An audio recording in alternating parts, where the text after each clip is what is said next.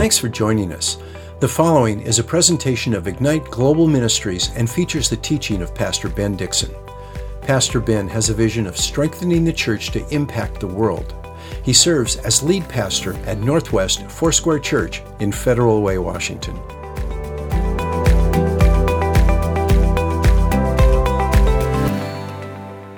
We're studying today 1 Samuel 20 and Matthew 11.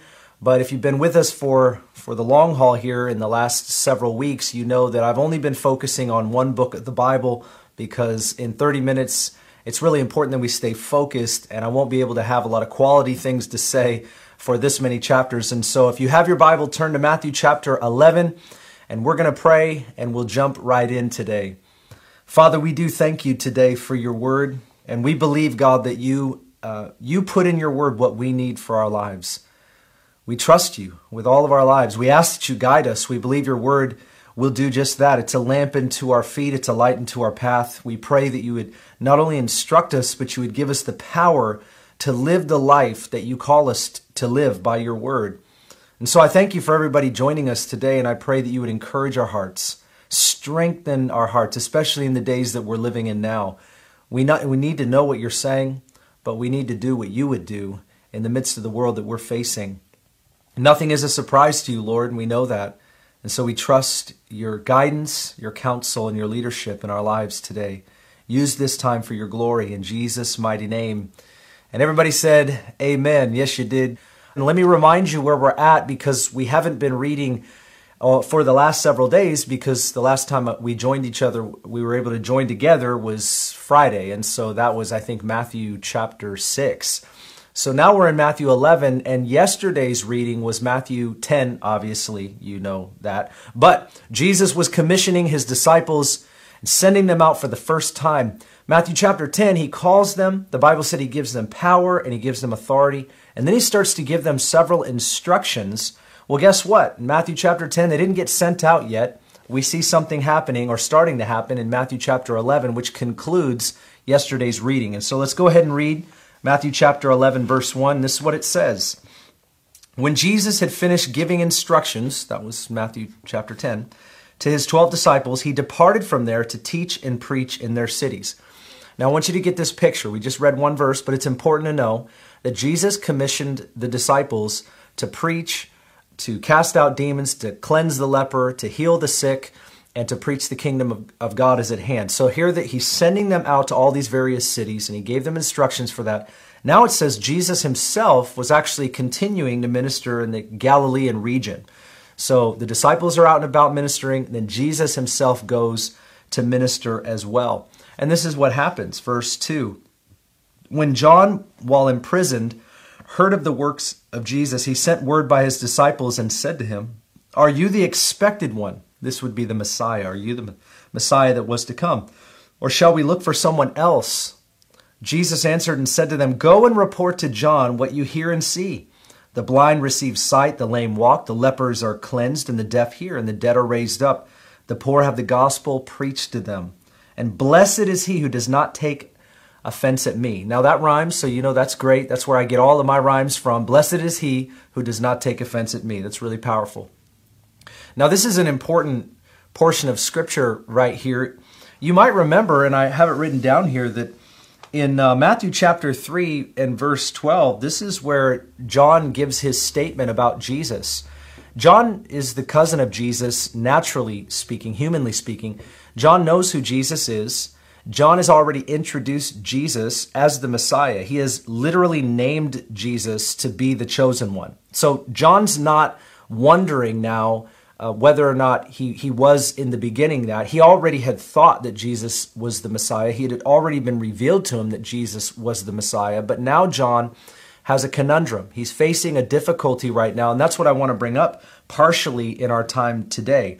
He's not, he wasn't uh, uncertain before, but he's uncertain now. Why is that? That's the question that we want to answer. In John or in Matthew chapter 3, he speaks of Jesus that that is one who is going to come. His winnowing fork is in his hand and he's at the threshing floor. He's going to literally baptize you with the Holy Spirit and with fire. Now, sometimes Pentecostals uh, mistake what baptism with fire means. Fire is representation of God's presence in the Bible or it's a representation or a metaphor of God's judgment. Baptism with fire is not some extra Holy Ghost empowerment. That's not what it is. The baptism with the Holy Spirit is according to Acts chapter 1 verse 8, Acts chapter 2, Acts chapter 19, Acts chapter 10, 11. We know that it's the baptism with the power of the Holy Spirit indicative of the anointing that we read about for those that were called by God, anointed by God in the Old Testament to do what he had called them to do. Now we understand that's what the baptism with the Holy Spirit is. But the baptism with fire is about a judgment that would come upon the whole earth. But we know that John the Baptist just got the timing wrong.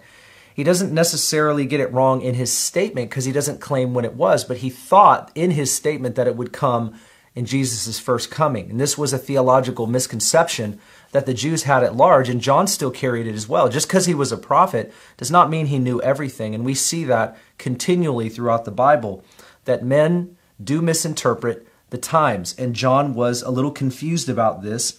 And that's why Jesus affirmed what he did, which we'll talk about. But in Matthew 3:12, John speaks of Jesus. He's going to baptize with fire. His winnowing fork is in his hand. He also said in John, uh, that was Matthew 3, John 1, verse 29, he says, Behold, the Lamb of God who takes away the sin of the world. We know that in Matthew 3, John baptizes Jesus, and that was a baptism for humanity. It was not a baptism for the remission of his own sins, but it was a baptism for humanity. John didn't understand that either, but he also saw the Holy Spirit descend upon Jesus in the form of a dove. In John 1, he calls him the Lamb of God, and John's own disciples start following Jesus from the moment that John makes that statement. John knew who Jesus was. This is really important. So, what's happening here? Why is John confused?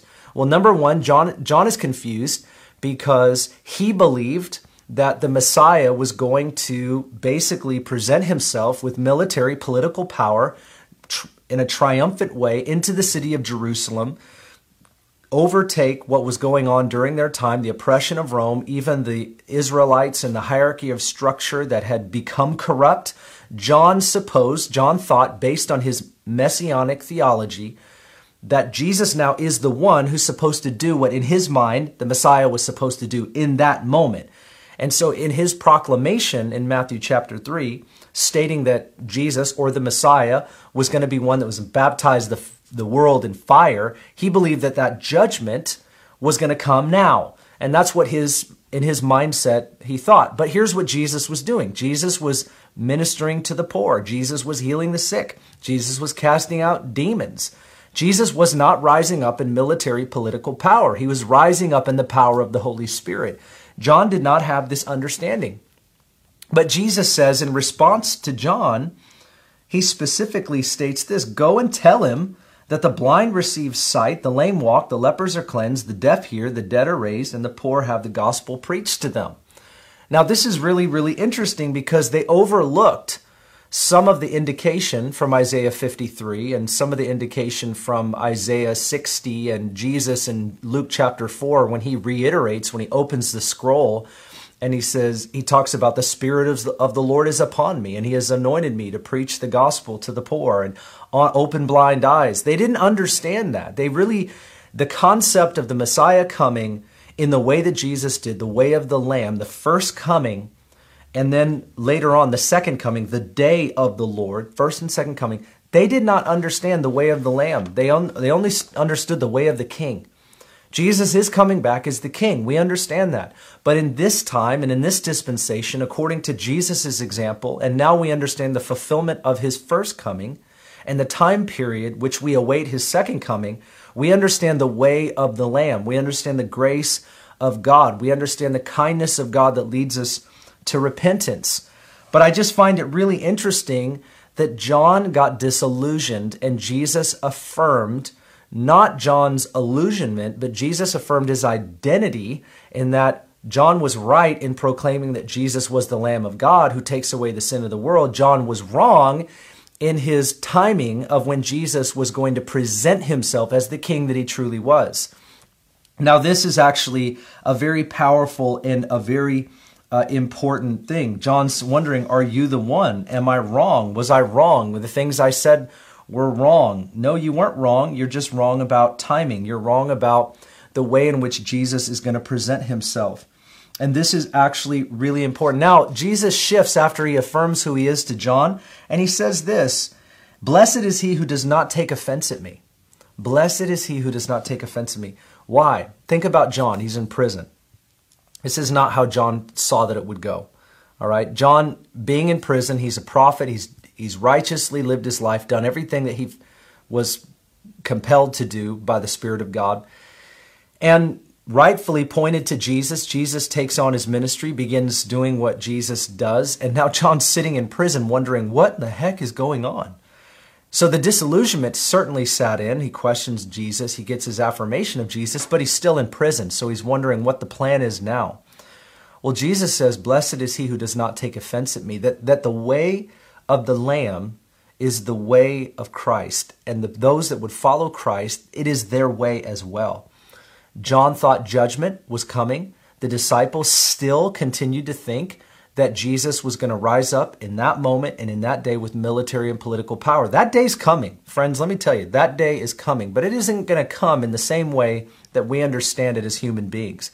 When Jesus is revealed in his glory, it is the thing that knocks men and women to their feet. Okay, this is not something that we can understand, humanly speaking. They're, they're, they're just wondering, when are you going to rise up? They, they don't know what this is going to look like, how this is going to happen. But what they don't realize is as they consider the Messiah, they, they're going to see Jesus the King in his glory. We're going to see Jesus the King in all of his glory. And we're going to all know when that's going to happen. I mean, when that happens, we will all be certain. We will all be sure. We will not be mistaken. And this is an important thing for us to grasp in this time period.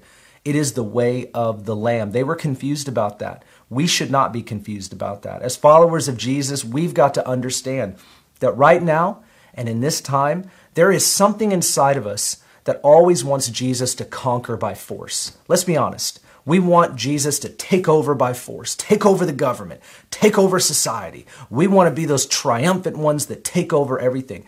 That is the flesh. That is not the way of the Lamb. When Jesus comes back, there will be no strife. There will be no struggle. Jesus will take his rightful place. The Bible says in Revelation that when he comes, a scepter will be in his hand. This is just indicative that he comes as king, establishes himself. Nobody will be able to fully war against him. It will be a done deal. And this, in his glory, we will see. We will be, we will be those that get to see this. And I think it's important for us to remember that in this time period we follow the way of the Lamb. We do not seek judgment for people. We seek for the gospel of Jesus to touch every man, every woman's heart, so that their heart would open, their lives would be transformed, just like yours, just like mine. This is what we seek. For a Christian to seek a dominance or God to dominate is to misunderstand his plan. It's his kindness that leads us to repentance, where we get to bow our knees, we get to confess Jesus as Lord. Make no mistake, God is not worried. God is waiting. He is not worried, he is waiting. What is he waiting for? He's waiting for people to make the choice, to name him as Lord. He's waiting for people to hear his voice, make the choice, do what we need to do in order to come to Him of our own free will. This is what God is waiting on. This is why we have to be missionaries so that we can spread the gospel of Jesus across the whole known world so that people have the legitimate opportunity to come to Christ. We cannot be confused about our purpose. The way of the Lamb is what we want and what we need in this period of time. We've got to stop seeking domination and dominance. That is not the way that Jesus reveals himself to people right now. He is coming back in that way. And it's important for us to remember that. And I'm saying that because John was disillusioned. He knew that there was going to come judgment, but he didn't know when. We know that there's going to come judgment. And, and often, I mean, to be honest with you, when we go through struggling or suffering, or even when we just consider like how easier it, how much easier it is to control and and really just see this thing happen like Jesus, if Jesus is the way the truth and the life we we just want his will and his way to be established but he knows what he's doing and we follow him and he's shown us the way giving our lives. He gave his life so that people could have life. We now give our life for the sake of people knowing who life really is. And that's what we've got to remember. He was constantly correcting his disciples. He was constantly reminding them of the purpose and the plan. They, they were constantly in need of that reminder, weren't they? And I believe we are as well. And history, Christian history, shows us how wrong many have gotten this. Well, not us. Let's not get it wrong. Let's follow the way of the Lamb and anticipate the coming King. That's what this is all about. He goes on to say this. He gives a tribute to John in verse 7. As men were going away, Jesus began to speak to the crowds about John. He said, What did you go out in the wilderness to see? A reed shaken by the wind? But what did you go out to see? A man dressed in soft clothing? Those who wear soft clothing are in king's palaces. But what did you go out to see? A prophet? Yes, I tell you, and one who is more than a prophet. This is the one about whom it is written Behold, I send my messenger ahead of you, who will prepare the way before you. Truly I say to you, now catch this, truly I say to you, among those born of women, there is not arisen one greater than John the Baptist. Yet the one who is the least in the kingdom of heaven is greater than he. From the days of John the Baptist until now, the kingdom of heaven suffers violence, and the violent men take it by force. For all the prophets in the law prophesied until John, and if you are willing to accept it, John himself is Elijah who was to come. He who has ears, let him hear. Now, there's a prophecy in Malachi chapter 4 that talks about Elijah returning. Jesus is making a very specific statement. He is saying Malachi chapter 4 and verse 5 is being is fulfilled in John the Baptist. So that's an important point. Fulfilled pro- prophecy is spoken of from the mouth of Jesus himself right here. He goes on to say, "But what shall I compare this generation? Is it like children sitting in the marketplaces who call out to their children and say, "We played the flute for you, and you did not dance." We sang a dirge, and you did not mourn. For John came neither eating nor drinking, and they say he has a demon. But the Son of Man came eating and drinking, and they say, Behold, a gluttonous man and a drunkard, a friend of tax collectors and sinners. Yet wisdom is vindicated by her children. What are we talking about here? We look back in verse 7 and we see Jesus affirm and honor the calling of John the Baptist, namely, that he was and is the Elijah who was to come, who was prophesied about. But there's some important truth that's packed into these few verses right here. Something that Jesus says about John the Baptist. He says that John the Baptist was basically the greatest Old Covenant prophet. There is no one greater born among women than John the Baptist. He's the greatest of all the Old Testament prophets. Why? The Old Testament prophets, all of or Old Covenant prophets, all of them were pointing to the coming Messiah. They were pointing to. John was pointing at. He saw him and participated in that fulfillment of the Messiah coming the way in which Jesus did.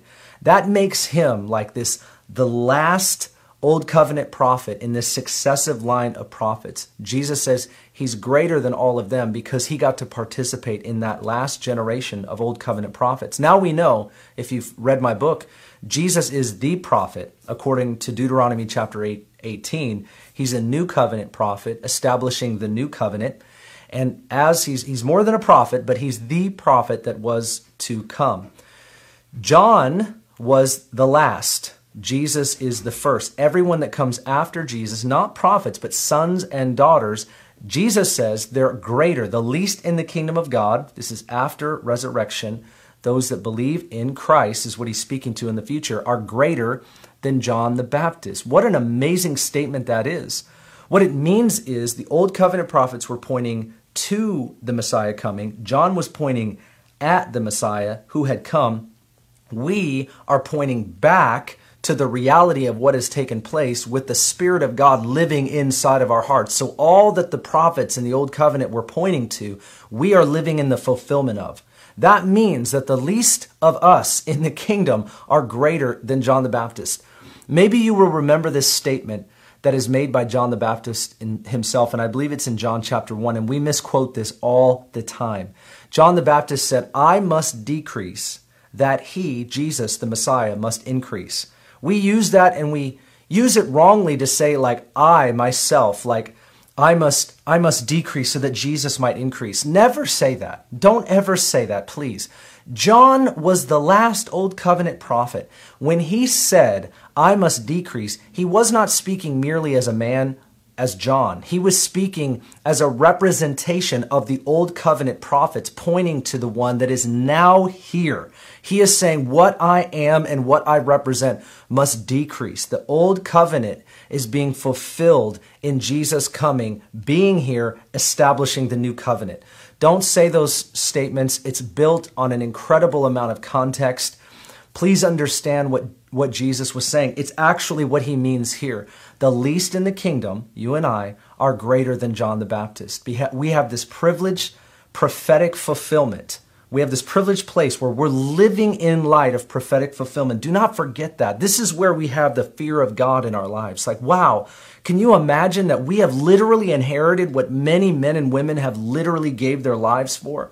People have given their lives so that you and I could just walk freely about in Christ, knowing that we are in the kingdom of God, filled with the Holy Spirit, understanding the word, living out what people were pointing to, we actually are living in. This is so powerful. It's so powerful. This is what Jesus gave his life for. It's incredible reference, actually. And this uh, verse, finally, that I want to make mention of, which is very confusing. Um, I don't know if you've ever thought about this before, but You've probably heard it preached wrongly. I know I have, and I've said it wrongly too. I'm just going to go ahead and admit it to you. When you don't read the Bible in context, chapter by chapter, line by line, precept by precept, you get stuff wrong. And that's really something that we do. And I've just committed my life to no longer do that anymore. So I spend, um, I mean, I spend over an hour just understanding what we're in 11 verses. I mean, that's just how long it takes for us to truly understand the Bible. But when you really understand the Bible, you're living on the tr- you're living in the truth. You're standing on the word in a, in a right way, and you're not confused about it. We're not misunderstanding these texts that were written a long, long time ago by someone to someone inspired of the Holy Spirit for us to grasp so that we can walk it out. So I, w- I want to just bring this up. In verse 12, he says, From the days of John the Baptist until now, the kingdom of heaven suffers violence, and the violent men take it by force. For all the law all the prophets in the law prophesied until John. This is important because people talk about the violent take it by force, and it almost preaches like this aggressiveness and violent nature. And that's Luke 16 16 gives us another way of saying this, and there are other versions that probably say it a little bit better, but here's the way that it could be written. Instead of the violent take it by force, Luke 16, 16 says, everyone is pressing into it. And this verse would be better stated, some have translated, the kingdom presses ahead relentlessly, and only the relentless press their way into it. What this, what this means and what Jesus is actually talking about is he makes these references throughout the Gospels. You might remember him. He talks about it's difficult to enter the kingdom of heaven, right? It's like the camel going through the eye of a needle, and people have various interpretations of that. But what Jesus is saying is it's not difficult to receive Christ. It's not difficult to receive salvation, which is a free gift. But what he means is for us to enter into the kingdom, we have to give our lives. Like to become sons and daughters of the kingdom, to become citizens of the kingdom, we give up all of our rights of every other citizenship. I mean, I, am very serious about this. When Jesus talks about discipleship, he makes it very clear not everybody can be his disciple. Why? Because he has to be first. And that's the struggle that we have. The struggle that we have is we still have a lot of us and we're we're reticent to not give our lives. And so Jesus makes these statements, he makes these claims about how hard it is to enter into the kingdom. Well, it's not actually hard to receive a gift. What's hard is giving up your life. You, you can't have both. We cannot have both. And so it requires a relentlessness. It requires a pressing in, so to speak. Why? Because we're literally letting go of our life. We're literally letting go of our citizenship. We're letting go of our rights. 1 Corinthians 6 says that we were purchased by his precious blood, like this high and valuable price. When we think of, how, of our worth, Jesus gave his own blood. We, we are worth the blood of the eternal Son of God. But that doesn't mean that we get to have our cake and eat it too. It means that Jesus paid such a high price for our lives, but we've got to give our lives. And that's what Jesus refers to in the Gospels multiple times when he's saying, like, the violent take it by force. He's talking more about the kingdom is pressing on. This, this kingdom is, is going to consume the whole earth, right? Whether people receive it or not, where, where people, whether people are in it or not, this kingdom is going to go across the whole earth. The king is coming back. The kingdom of God is spreading right now during this dispensation of grace where we get to bow our knee, we get to confess Him as Lord voluntarily. But that is going to change. One day, everybody's going to bow their knee. And not everybody's going to be a citizen of the kingdom. Not everybody's going to be a son or daughter of God. Right now, we have the privilege of choosing that. And that's about us pro- giving our allegiance, you know, giving our lives. That's what this is about. If we do that, then we're His, then we're in Christ, then we're part of His kingdom. And so it's important that we press our way into it, meaning that we give our lives. We discard what we were and we abandon everything that we are. And that's a word. I mean, that's a really great word because in today's world, Christianity can be all kinds of things that it's really not. You, you know what I'm saying? I mean, it could be like, it, it can be like we, we can maintain uh, all that we want in this world and, and just and try to extrapolate every sense of pleasure and joy and still feel that we're forgiven of our sins and will receive heaven when we die. The Bible knows nothing like that. That, that, that idea of just the name of Jesus on our lips without the nature of Jesus in our hearts, without our lives abandoned. The Bible does not know that version of Christianity. This is the reason why I do not love a lot of the devotionals out there today. And I know I get in trouble when I say this stuff, but listen to me very carefully. If you write a devotional based on this book, it had better mean what this book means. And there are so many books that are written based on this book that change the meaning of this book to make it more palatable, make it more tolerable, make it more calming, more soothing, more medicating. And the scary part about that is, is that it changes what this actually means. And we can't do that. Jesus made serious claims. Jesus, right? We have this picture of Jesus like he's some kind of hippie or whatever. Like he he's like a, a the, the flower child. He doesn't really care. Like little Jesus, meek and mild, look upon this little child. He's coming back as like a warrior king. I mean, he he created the world, the earth, the universe, men and women, vegetation, the planets, the stars. We're talking about God who created everything. And we've got to be careful that we don't change the message. This is not ours to mess with. He's Lord. And I think if there's one thing that's got to be restored back to the church, it's the Lordship of Jesus. He's not just Savior, He's Lord. He is Lord of all. We yield our lives. We lay down our arrogance. We lay down our pride. We lay down our rights. We lay down our future. We put it all in His hands. We become missionaries of His kingdom. And so everything that we're afraid of and everything that we're scared of and everything we desire in this life, we submit it to Him. It is all His. He gives us eternal life.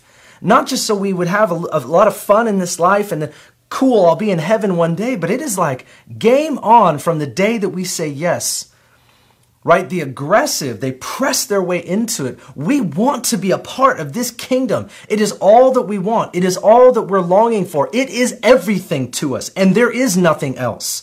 There is no other pleasure. There is no other abundance of life. It is His kingdom. We press our way in. We lay hold of what He laid hold of in us. He gave His life so that we could give back our lives, that the choice could be ours again, that we could make the choice to be His, that we would not have to experience the consequences of our disobedience, which is death and eternal separation from Him.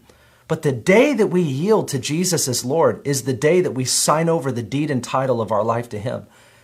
And Jesus is prophesying about what we understand, and Paul actually clarifies later in the book of Romans. He's, he's helping us understand that it's difficult for people to come into the kingdom, not because He's made it hard, but because we often make it hard. We, we hold back our lives. We want the benefits of the coming kingdom, but we want the blessings of this, the pleasures and the cares and the worries of this life. We want the, the blessings or the perceived blessings of this life, the deceptive blessings of this life with the benefits of the coming kingdom. And that is not, that is not what the Bible preaches. And we've got to be so careful on our guard for falsehood and false teaching and false doctrine coming in to tell us different. Salvation is easy. Giving our lives is the part that we have to understand. That costs us our life. It cost Jesus his life so that we could have salvation. But sometimes we have this idea that like grace is just free and sloppy and doesn't mean anything. It's a terrible idea. It's a horrible lie that we don't actually have to give our lives in exchange for the precious blood of Jesus. It was free. It's free to receive it, but you got to give up your life. You know, you don't you don't get it all. you know, you don't get it. And this is this is the scary part. So when we read this, there's this climax of of his history that's being talked about here. That John the Baptist is the last Old Testament prophet, and he's pointing to Jesus being the fulfillment. He was disillusioned a little bit about Jesus and his way. Jesus affirms that, and then Jesus affirms not only who he was, but he affirms who John the Baptist is. And then he also just clarifies the work of his kingdom, both now and what's to come. And he's saying, since the time of John the Baptist, right, this kingdom is relentless and it's pressing on. And those that are part of this kingdom, they're pressing their way into it. Why? Because it's everything that they ever longed for. Sometimes when I talk about salvation, when I talk about Jesus, I ask people this question Have you found in Jesus that is worth giving everything for? Because if you haven't, the question is Have we really found the true Jesus? If we have not, if we do not see in Jesus something worth giving all of our lives for, then I do not believe that we see Jesus the right way. That's what this talks about, that the people that see the kingdom, they're pressing their way into it because they were waiting.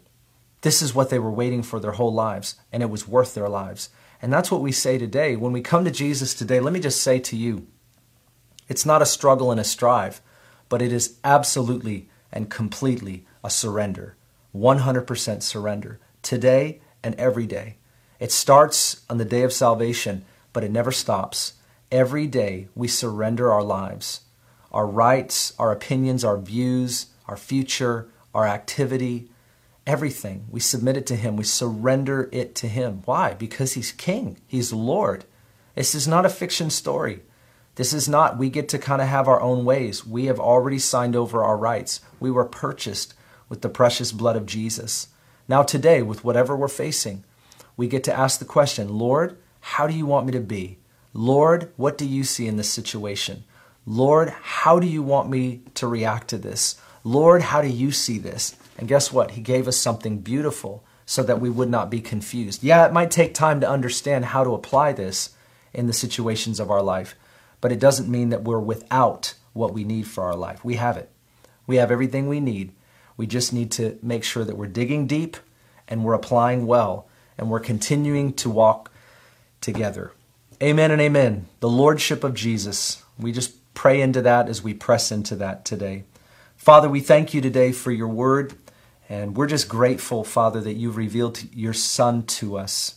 We know that Jesus gave his life, his precious blood, so that we might live for you for the rest of our lives. And you gave us eternal life. This is something that never ends. We have eternity in us. And someday we're going to cross that threshold. We're going to see Jesus as the King that he truly is. And right now, Lord, we get to proclaim Jesus Christ is Lord, Jesus Christ is King to the glory of God the Father. We thank you for that privilege and that honor. God, I pray that in this season that we're facing all these difficulties, that we may be uncomfortable, I pray, God, that you would just break out of us any kind of Christianity that's not based out of your word. I say that for me, I say that for our, my friends. I pray, God, that we would not have another version, another gospel, or any lesser thing I pray that you would restore to us not just that Jesus is our Savior, but Jesus is our Lord. And that as those who have been purchased with such a high price, that we get to lay down our rights. We get to lay down our opinions and our views. We lay them down before you. We humble ourselves to you today, and we ask you that you would lead us by your grace and by your mercy and by your truth. Help us to be gospel advocates in the world around us, knowing that it's what tra- transforms the heart, which is what heals our world. And I pray, God, that we would not be ashamed of the gospel. It works, it always has, and it always wills, will no matter what we face. So I thank you today. In Jesus' name, amen. Amen.